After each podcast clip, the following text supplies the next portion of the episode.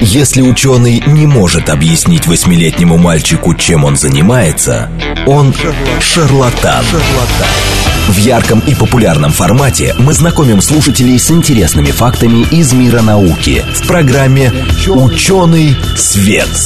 Программа предназначена для лиц старше 16 лет.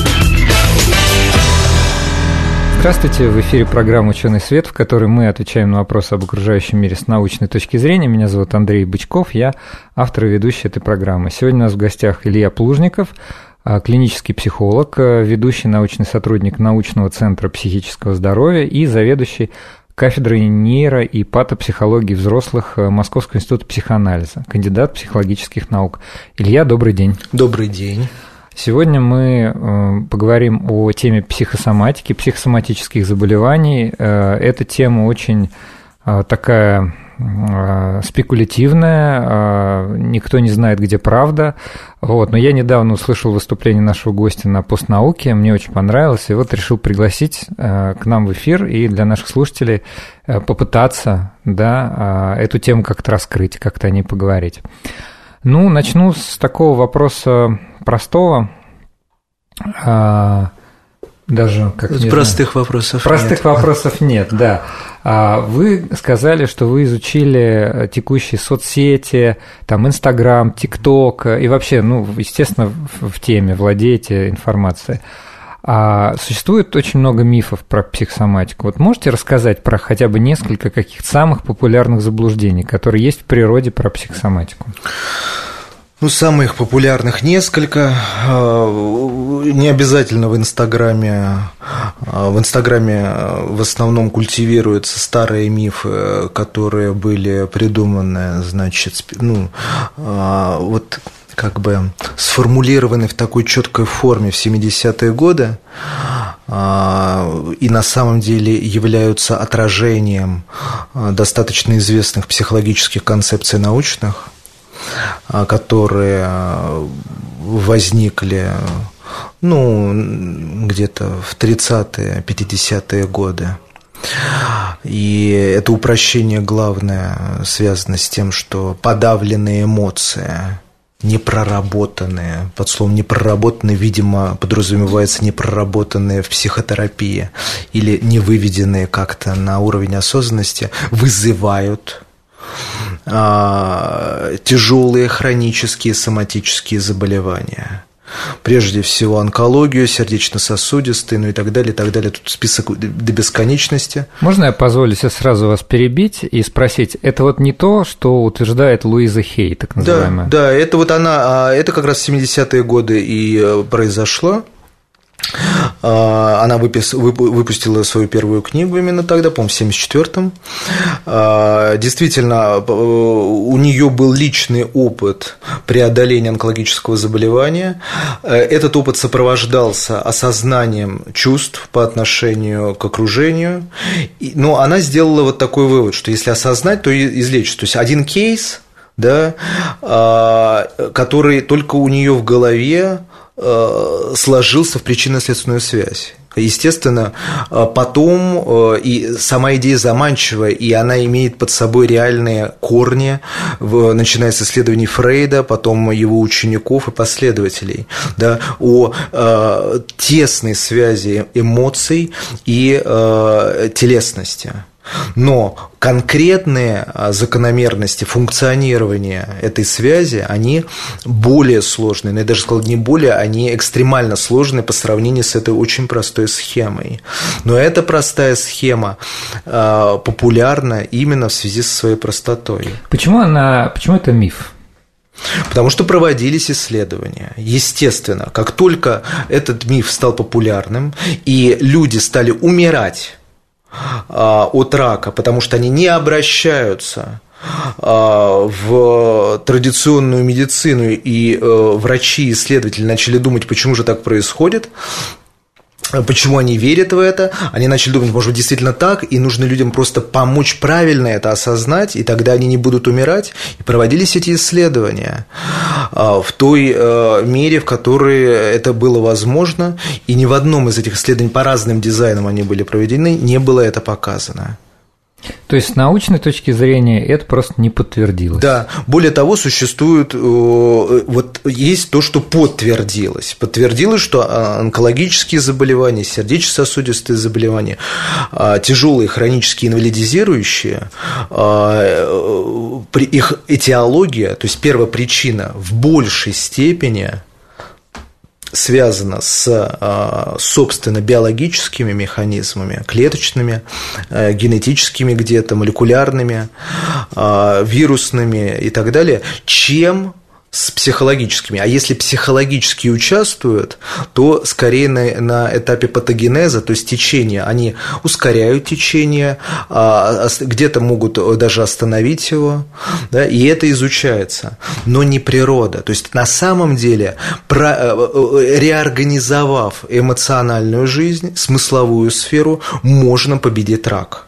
Но атрибутировать подавленные эмоции таким образом, чтобы говорить о том, что они вызвали этот рак, и, исходя из этой логики, менять что-то каким-то образом, чаще всего нелепым или деструктивным, эти эмоции для того, чтобы исцелить рак, вот это очень плохо, это миф. А не является ли это вообще, в принципе, какой-то такой... как бы это сказать-то, следствием некого магического мышления и попытки найти какое-то простое, понятное объяснение. Я сейчас проработаю свою обиду, и, значит, все у меня сразу перестанет болеть желудок.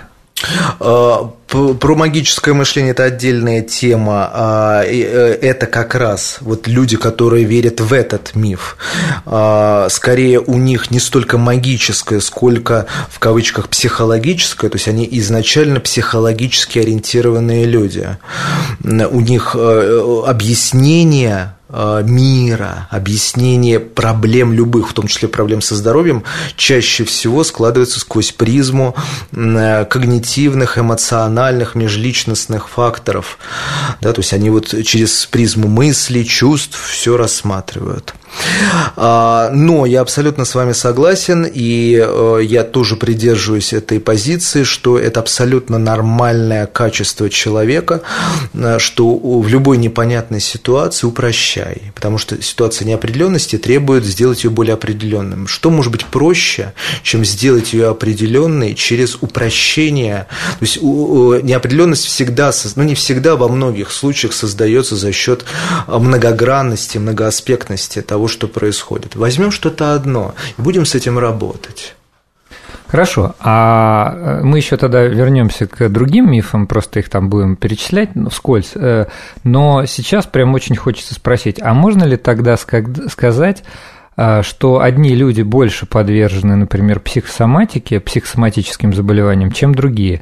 Вот вы сказали, допустим, часть людей склонна психологизировать, да, вот объяснять. Значит, может быть, это просто такая склонность? Это склонность, она ни к чему не предрасполагает. Угу. Это просто особенность психики. Все люди так или иначе, наверное, делятся по тому, как они отражают действительность. Кто-то отражает ее рационально, кто-то эмоционально, кто-то с большим аспектом на религиозные, кто-то на вот эти примитивные мифологические концепции, кто-то более прагматичен, кто-то более абстрактен. То есть это вопрос стиля переработки информации о действительности и принятия решений внутри этой действительности. Но сам по себе он ни о чем не говорит. Единственное, что в этой связи могу сказать, что если у нас есть какие-то противоречия, то есть сосуществование, противоречивое сосуществование нескольких концепций, что мы одновременно и в церковь ходим, свечки ставим, и одновременно втираем мочу, да, и считаем, что и то, и другое помогает, и отрицаем медицину. Вот это скорее говорит о том, что структура поведение в отношении здоровья и болезни более дисфункциональное, и она вот в связи со своей неоднородностью, неконсистентностью более, ну, может привести к негативным последствиям.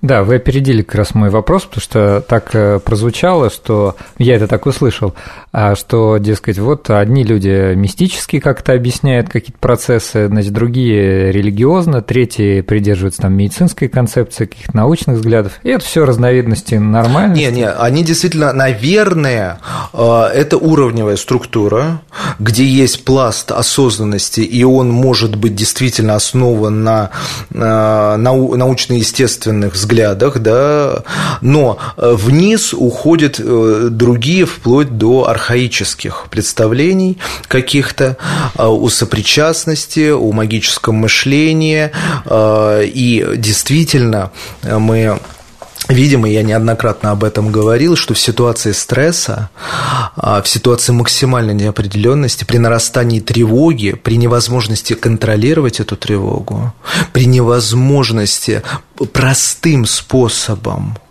управлять этой ситуацией, включаются сложные способы, волшебные способы, магические способы, да? Но тогда заглянем в натальную карту, да, и сможем как бы сказать, когда же пройдет этот ретроградный Меркурий и когда все наладится. Значит, нужно потерпеть всего-навсего еще несколько дней, и он закончится, и все станет. Я точно знаю, вот наконец-то я чувствую это облегчение, потому что это скоро закончится. То есть это у нас у всех присутствует. Кто-то в большей мере активирует это, кто-то в меньшей, потому что действительно мы встречаемся с тем, что человек в очень серьезном стрессе это все равно не активирует, а некоторые люди при минимальном стрессе, да, это вот каких-то общих закономерностей, как именно это работает, нет, пока нету. Хорошо, давайте тогда вернемся к мифам. Значит, один миф – это прямая связь между теми или иными эмоциями, там, не знаю, обидами, расстройствами, гневом и какими-то конкретными заболеваниями конкретных внутренних органов. Что еще тут есть?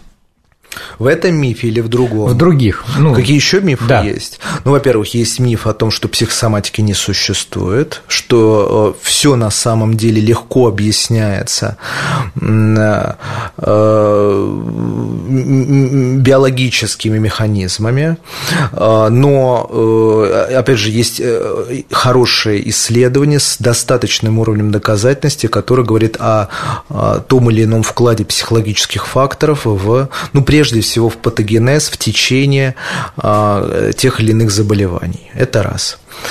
Во-вторых, существует отдельная группа расстройств, которые так и называются психосоматические, и эта группа, она утверждена, значит, Всемирной организацией здравоохранения, которая курирует разработку международной классификации болезней. То есть это все существует, да?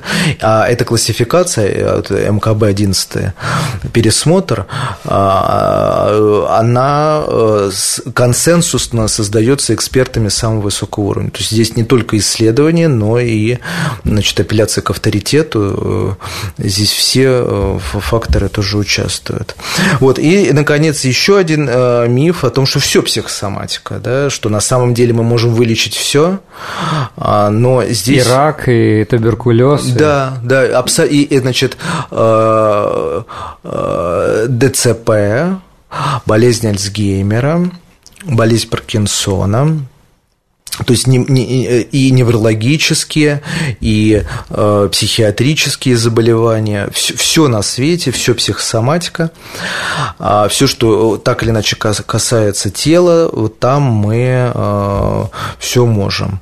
Это тоже не так, потому что даже при условии того, что мы, наверное, можем у данного конкретного пациента, любого рандомного, который мы просто идем в больницу, берем первого попавшегося пациента, начинаем его изучать, мы там найдем какой-то психологический фактор, который или улучшает, или ухудшает течение его заболевания.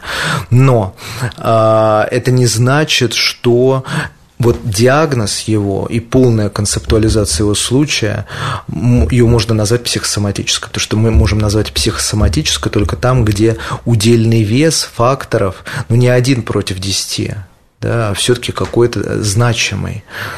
Вот у меня такой, кстати, вопрос возник. Может быть, у нее и ответ самоочевидный, но все же.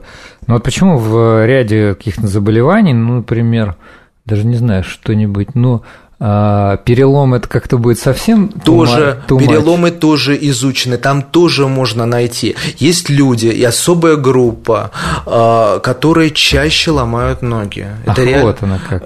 Да, это определенный, это люди виктимные, это люди, которые склонны к поведению жертвы, это люди, которые открыли действительно для себя, что их жизнь может измениться к лучшему, если они переломаются. Но я вот сейчас, когда это говорю, да, я не хочу, чтобы трактовали это так, что я, опять же, зачитываю эти главы из этих книг, да, что если ты часто ломаешь ноги, это означает, что там вот ты как бы какой-то безинициативный, и у тебя поведение жертвы.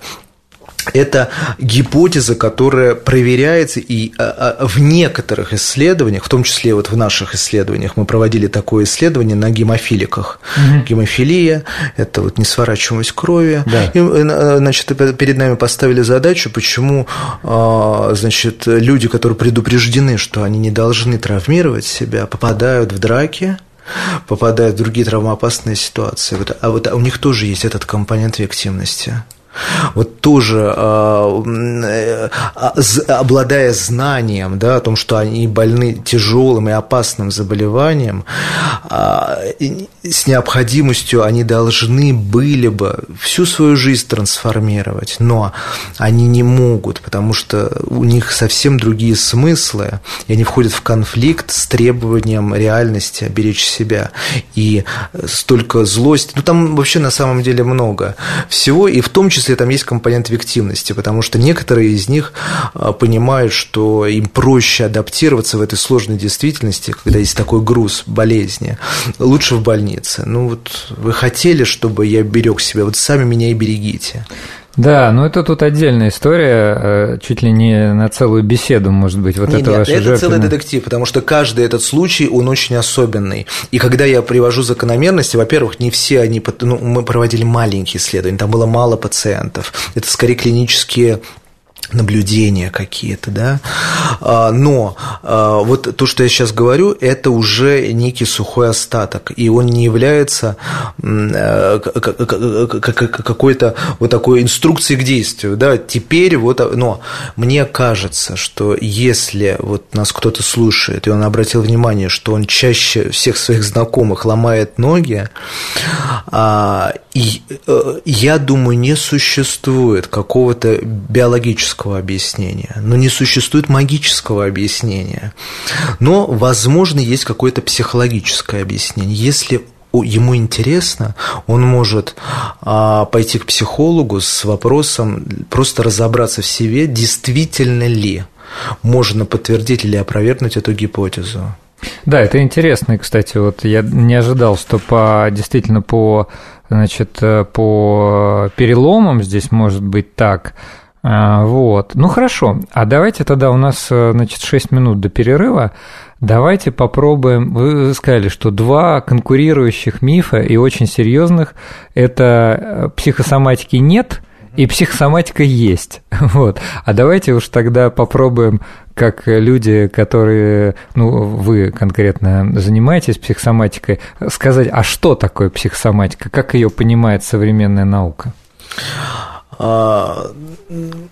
Существует три группы расстройств, если мы говорим о клинической психосоматике, потому что есть же там еще психосоматика нормы, дифференциальная психосоматика, психология телесности, там много всяких дисциплин, которые имеют отношение к связи психики и тела, мы не будем сейчас об этом говорить. Если мы говорим именно о медицине, о связи психологии с соматической медициной, существует три группы расстройств.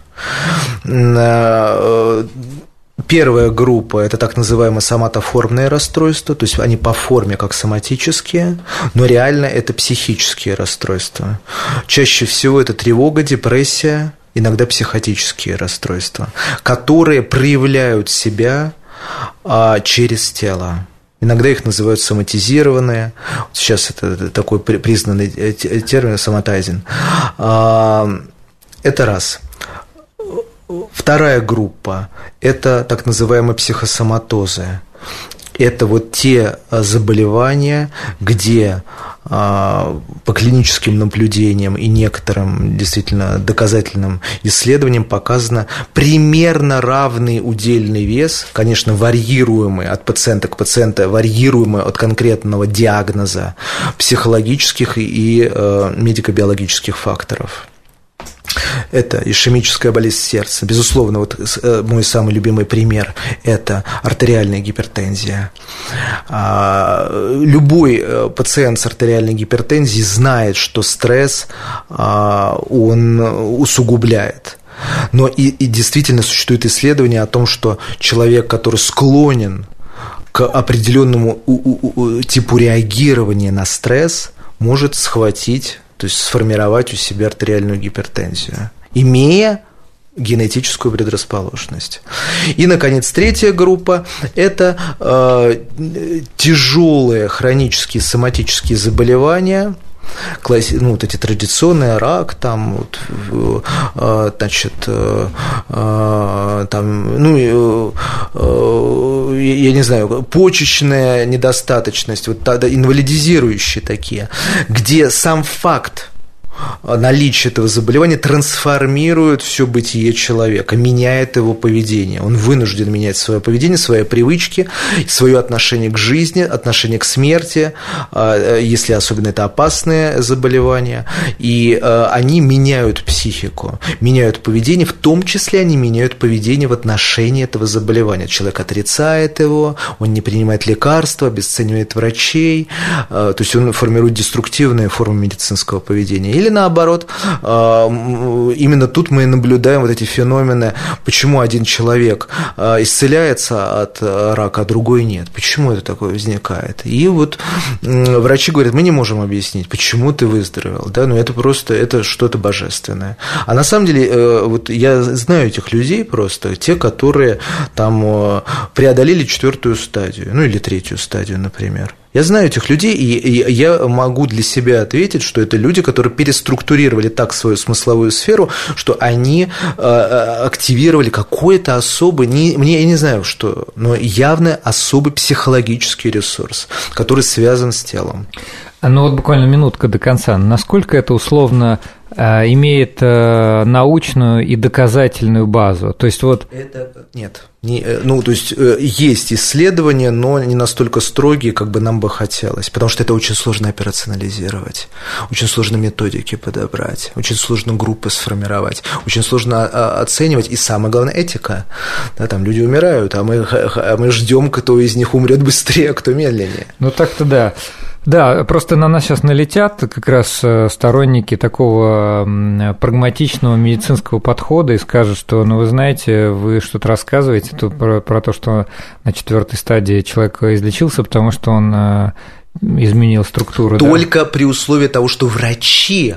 Ага. Врачи мне и ему говорят, что мы не знаем. Я говорю только про эти случаи, а не про то, что ну понятно, почему он исцелился, мы с вами сделали вот это, вот это, вот это. Я говорю только про случаи, где врачи говорили, ты умрёшь. Угу.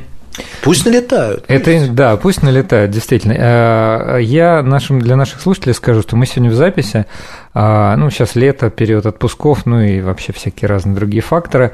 Но между тем, это программа «Ученый свет». Мы отвечаем на вопросы об окружающем мире с научной точки зрения и даем трибуну разным людям, разным представителям разных специальностей. Сегодня у нас представитель психологии, научной психологии Илья Плужников, клинический психолог, кандидат психологических наук, ведущий научный сотрудник научного центра психического здоровья, заведующий кафедрой нейро- и патопсихологии взрослых Московского института психоанализа. Услышимся после рекламы.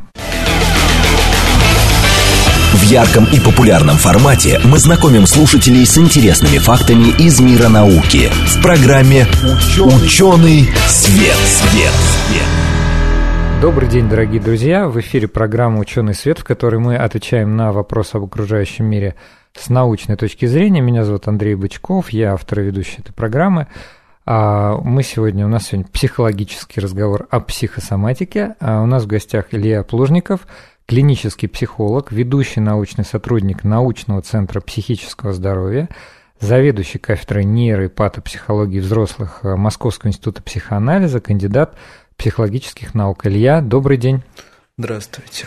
В первой половине не знаю уж, насколько получилось нам что-то нашим слушателям донести, так сказать, про мифы. Ну, мы вот 3 мифа упомянули, которые существуют, даже попытались дать определение и какую-то классификацию психосоматических заболеваний.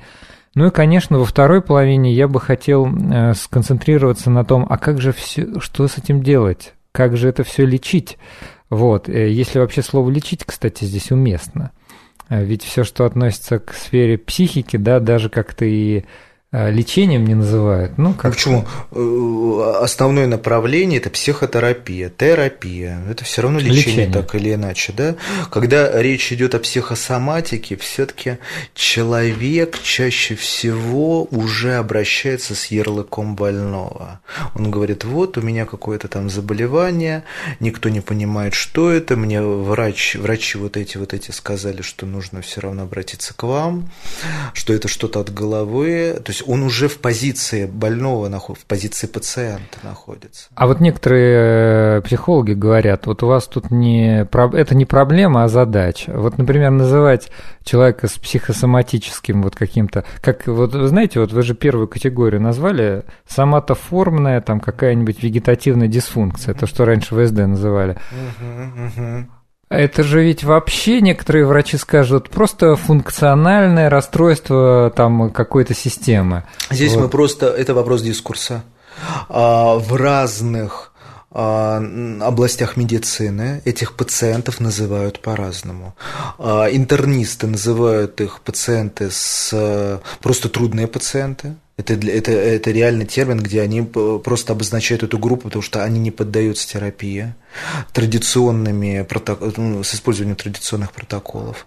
Врачи-неврологи назовут их пациенты с функциональными расстройствами нервной системы. Врачи-психиатры будут использовать вот этот термин соматоформное, соматизированное психическое расстройство. Пожалуйста. Соматизированное, соматоформное означает, что в форме соматического заболевания. Соматизированное, значит, сома-тело в этом смысле. А вот все-таки тоже вот буду, может быть, какие-то вещи повторять, но все-таки мне кажется, это интересно для широкой аудитории. Вот в основе этого всего. Есть ли там какой-то телесный субстрат, или это исключительно то, что находится в голове? Вот когда мы говорим о 2 группах, которые 2-ю и 3-ю, то есть это психосоматозы и вот тяжелые хронические соматические заболевания, то, конечно, там есть субстрат, и он вполне очевиден. Если перед нами язва желудка, ну, как бы это легко увидеть, а язва желудка относится и ко 2-й и 3-й группе, то есть в любом случае это некое тяжелое реальное заболевание. Когда перед нами пациент, который приходит и говорит: у меня острая резь в желудке, и показывает где, вот тут показывает, ему делают все необходимые процедуры, УЗИ, гастроскопию, там вот все на свете ему делают, и говорят, что у вас идеальный вообще желудок, там ничего нету, и у вас не может быть такой боли, да, вот это и есть иллюстрация того, что такая чистая вот эта соматоформная дисфункция, чистая, да, соматоформный болевой синдром это называется. Но чаще всего, в примерно 85% случаев что-то там есть. Вот какая-то такая почва, вегетативные или в структурных, с точки зрения структуры тканей, там есть что-то, но это что-то не может, согласно медицинским критериям, объяснить клиническую картину. Да, там есть эрозия какая-то стенок там кишечника, например, да, но эта эрозия не может давать такой болевой синдром, он не описан в большинстве случаев. Это может давать какой-то дискомфорт, да, еще что-то, непроводимость, там, запоры, что-то еще может давать, но не вот такую боль с такой интенсивностью. Я вот, кстати, раз вы сказали про боли в области ЖКТ, мне что-то вспомнилось, у нас было интервью с гастроэнтерологом Алексеем Парамоновым. Я специально его называю, чтобы на него сослаться, потому что не я это придумал. И он главный врач клиники «Рассвет», клиники доказательной медицины. Вот, очень хороший врач, кандидат медицинских наук. И он нам рассказывал, что какая-то доля его пациентов, весьма немалая, не 1%, но боюсь перепутать, к нему приходят с какими-то болями где-то в области живота. Нет, они, конечно, говорят, что у меня болит желудок или там еще что-то, но потом выясняется, что, в общем-то, там и даже локализация не такая однозначная. И он действует сначала по стандартным протоколам, если там хеликобактерная инфекция, ее пролечивают, делают гастроскопию. Но вот, собственно, именно если речь про эту долю пациентов, вот у всех остальных после пролечивания, после назначения там препаратов, снижающих кислотность желудка, все проходит, а вот у этой доли, и он говорит, что вот у гастроэнтерологов эта доля очень немаленькая. Ну, боюсь соврать. Ну, допустим, 30%. Вот. Значит, это не проходит. Вот. И он говорит, сказал в эфире, я на него ссылаюсь, он говорит, ну, я после этого назначаю мягкие психотропные препараты, либо антидепрессанты группы СИОЗ, селективных ингибиторов обратного захвата серотонина, либо нейролептики, которые у нас используют, значит, в гастроэнтерологии. Да, есть там такие. Пара препаратов. Да, тоже эглонил, сульпирид, да, там есть, этоперазин. Именно их. Вот, и, значит, ну, говорит, конечно, не в той дозировке, которых там как антипсихотики используют, но в какой-то такой. Конечно, говорит, половина пациентов, главная задача – не дать им прочитать инструкцию, да, к ним. Вот, но я спрашиваю, и что, помогает? Он говорит, вы не поверите, помогает. Ну, в смысле, вот, и они после этого, наконец, да, уходят от меня, и да, вот это оно и есть. Это оно и есть, смотрите. Во-первых, локализация и качественное описание болей, да, то есть нетипичное, это может быть флотирующие какие-то боли, да, с неустойчивой локализацией, с необычной локализацией, особым образом описываемое с определенной метафоризацией, да, не просто как режущее, колющее, да, традиционная метафоризация. А из меня как куски вырывают. Да, ну там вот может быть, ну это уже более серьезная вещь, когда говорят про то, что там я не знаю, тетрайдер или как будто колючая проволока, вот такого рода метафоры могут быть, или уж скрутился прямо, да, ну там вот это более серьезная вещь, когда вот такая метафоризация идет, но все равно вот неустойчивость и эксцентричность в категориях, да, это вот уже намек врачу на то, что перед нами скорее вот это. Второй пункт, то, что не помогают традиционные схемы, что естественно. Почему они должны помогать? Потому, если там ничего нету, на что действующее вещество направлено, это там все в порядке. Но, кстати, может быть, он не упомянул, или вы не обратили внимания, или вот как-то это выпало. Есть же еще один очень важный критерий, с которым он наверняка сталкивался, что на первом этапе им-то помогает.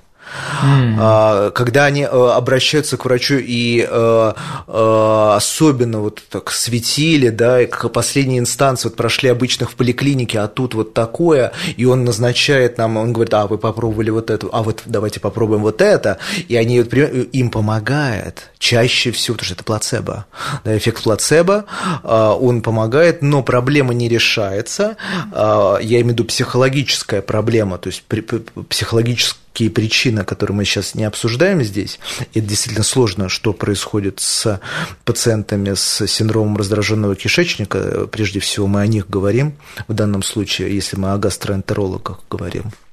И действительно, нейролептики и антидепрессанты, они эту психологическую проблему тоже не решают, но они так ее глушат, да, что она перестает действовать. Но вот здесь есть опасный момент очень, это для наших слушателей. Человеку придется постоянно их принимать, потому что как только он перестанет их принимать, все это возникнет снова. То есть лучшая концепция здесь – это назначить пациенту нейролептик, да, тот же этоперазин или сульпирид, и сказать, значит, смотрите, это нейролептик. Нейролептик от слова нейро. Нейро означает мозг. У вас что-то в голове. Вам нужно решать эту проблему со специалистом. Это временное решение. Если вы будете долго принимать, кстати, если сульпирид долго принимать, там эндокринные эффекты побочные. Мы, кстати, на всякий случай всегда во всех медицинских программах предупреждаем, и медицинских, и психологических, что радио не заменяет вам лечение, поэтому… Это не общая тенденция, это просто я кейс рассказываю, да. Это не инструкция. Но в качестве общей рекомендации сказать пациенту, что да, скорее всего, это психосоматика.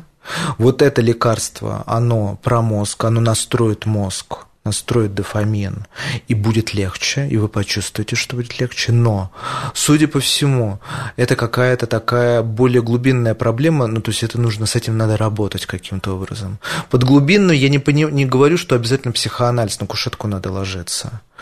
Если человеку ближе когнитивно-поведенческая терапия, ему, конечно, нужно у хорошего когнитивно-поведенческого терапевта изменять вот когнитивный стиль, потому что действительно исследования показывают, что вот этот стиль гиперфиксации на обычных или, может быть, несколько преувеличенных ощущениях в той или иной области приводит к их значительному усилению, что как бы изменяет пороги.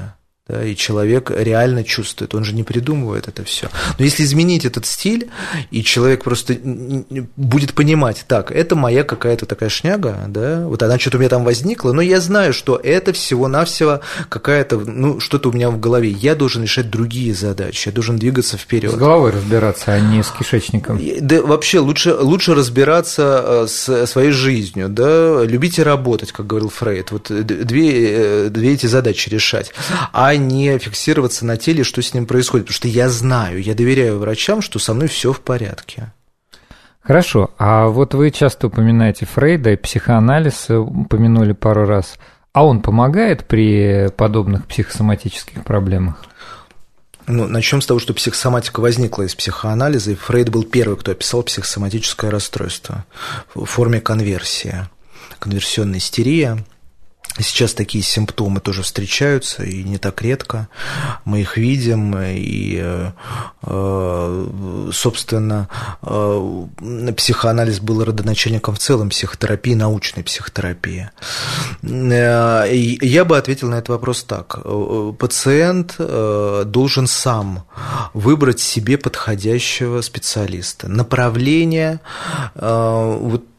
исследования показывают, и это такая тоже моя точка зрения, не столь важно. Вот, наверное, существуют определенные симптомы или определенные диагнозы достаточно узкие. Вот, например, тот же самый синдром раздраженного кишечника, где с помощью когнитивно-поведенческой терапии можно за такой вполне понятный срок эту проблему решить и не принимать больше антидепрессанты и нейролептики, и человек функционирует.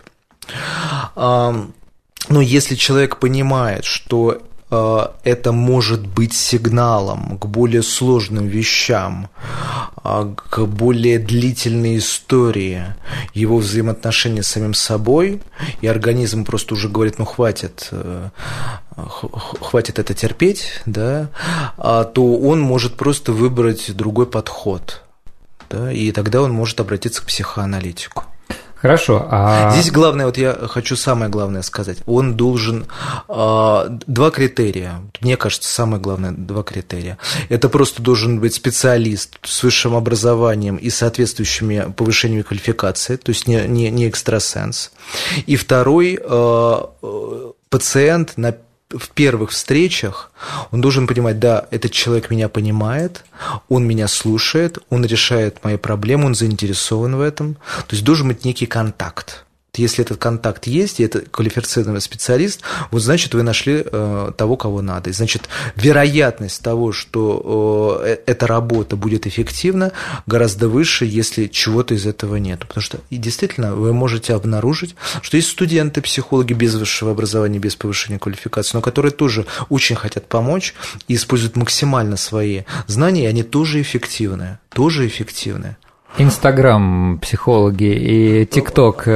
Тоже мальдивские психологини, тоже они, наверное, если им верят, да, вот смотрите, я мальдивская психологиня, если заплачу то, что она просит, там 200 тысяч за час, да, ну, я понимаю, как бы, что да, видимо, она такая крутая, что раз столько просит, значит, я ей верю, значит, у меня уже к ней вот этот контакт есть, да, а если она ведет себя, ну, прилично, да, не хамит сразу, а как бы хотя бы делает вид, что она меня слушает, тут, значит, этот контакт точно есть. Да, это к слову о плацебо. Хорошо, но а все-таки, может быть, есть какие-то по направлению психосоматики какие-то рекомендованные, значит, направления психотерапии, которые все-таки более... Я слышал все то, что вы сказали, да, что здесь индивидуально, и главное, чтобы состоялся контакт, и чтобы это помогало. Но вот условно говоря, мы, вот, особенно когда там в программах про доказательную медицину слышим CBT, когнитивно-поведенческая терапия. Из доказательной только два крупных направления. Это когнитивно-поведенческое направление психотерапии и психоаналитическое направление психотерапии. Это доказательные методы. Внутри каждого из них есть отдельные узкие подходы. Внутри когнитивно-поведенческой, значит, есть первая волна, вторая волна, третья волна.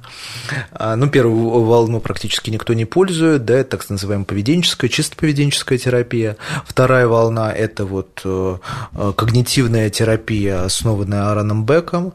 Третья волна – это вот новомодная… Mindfulness-based, это схемотерапия, это что-то еще, значит, психотерапия, основанная на сострадании, принятие ответственности и так далее. Ну, то есть там целый набор, большой набор, в том числе ориентированный на решение краткосрочной терапии, большой набор вот этих новых направлений. Они, их особенность только в неком акценте на определенные задачи, да? То есть если мы работаем через медитацию, через релаксацию, через осознанность, ну вот, пожалуйста, mindfulness, да, вот мы делаем сдвиг туда. Если перед нами пациент, например, с болевым синдромом, да, исследования действительно показывают, что определенные медитативные техники хорошо снижают интенсивность боли, этому можно научить. В том числе, например, если мы опять же про первую волну говорим, с помощью технологии биологической обратной связи, как технологии поведенческой терапии, тоже можно научить пациента контролировать боль.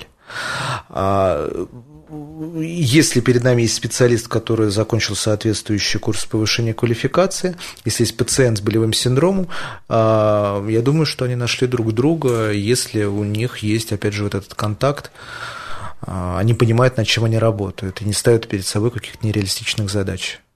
Хорошо. Ну и так напоследок, значит, стало ли больше психосоматики на фоне пандемии, резкого смены нашего образа жизни, ухода в онлайн, в изоляцию?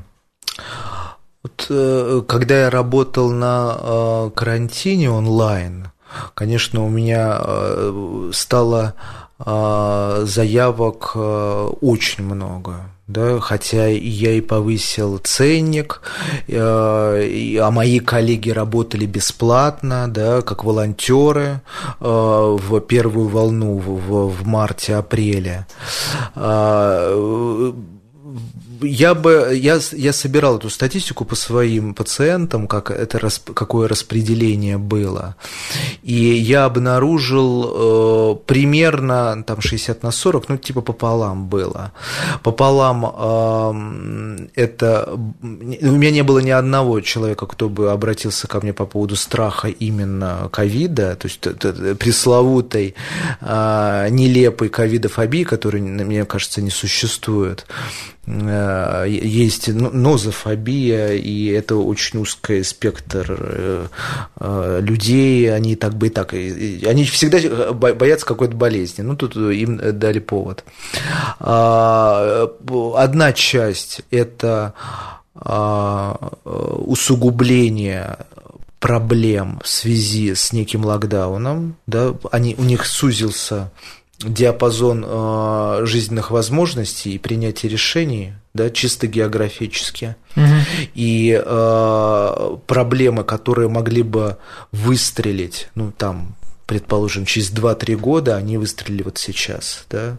Это какие-то острые переживания там, кризисов, возрастных кризисов, подросткового кризиса, среднего возраста, предпенсионного кризиса. Вот это все выстреливает именно в достаточно типичной для кризиса истории: алкоголизация, наркотизация, агрессия, депрессия, вот все такое очень мутное, липкое, да, вот такое микшированное очень. А вторая часть – это тревога о здоровье вообще, вне связи именно с ковидом. По поводу сердца, по поводу почек, давления, головная боль, вот любые вот чисто психосоматические симптомы, и они сами понимали, что это психосоматика, и они сразу верили врачам, которые говорили: у вас все в порядке, вам нужно к психологу, и они сразу обращались к психологу, и сразу искали меня как специалиста типа по психосоматике. Вот этот период между первым симптомом и обращением к психологу очень сузился. Обычно это несколько лет, человек там до него доходит. Тут они сразу в течение месяца это все понимали и сразу обращались. Вот, очень необычно. Но зато как бы хорошая новость, то есть это на раннем этапе легче все с этим работать. А сейчас уже, может быть, привыкли, может быть, уже 1,5 года прошло как-то и не восстановился, ну, как это сказать, поток не уменьшился обратно, да, если вот вы говорите, у вас больше запросов стало. Сейчас вот, допустим, лето 2021 года. Я думаю, поток как таковой нет. Он конечно, стабилизировался. Все-таки в этот период острого стресса, неожиданности, неопределенности, конечно, слава богу, вот в нашей стране психологическая культура как-то уже сформировалась, люди понимают, что можно пойти, куда пойти, как выбрать себе специалиста. Это очень, очень радует. Сейчас все стабилизировалось, все-таки люди привыкли. Мы видим, они настолько привыкли, что вот... даже расслабились. Да, сильно расслабились по этому поводу. Это правда, но мы об этом тоже периодически говорим, напоминаем, но, к сожалению, это иногда бывает выше наших сил. Вот. Просто реальность такова, да, что кто-то соблюдает какие-то меры, кто-то не соблюдает, и, видимо, не будет соблюдать даже ни при каких обстоятельствах, если только... не поставить рядом человека, который постоянно будет присматривать. Хочу поблагодарить. Спасибо большое, Илья. Мне кажется, наша беседа прояснила кое-какие вопросы. Ну вот мне, например, кое-что стало понятнее про психосоматику. У нас в гостях был Илья Плужников, клинический психолог, ведущий научный сотрудник Научного центра психического здоровья, заведующий кафедрой нейро- и патопсихологии взрослых Московского института психоанализа, кандидат психологических наук. Всем пока и до следующей субботы.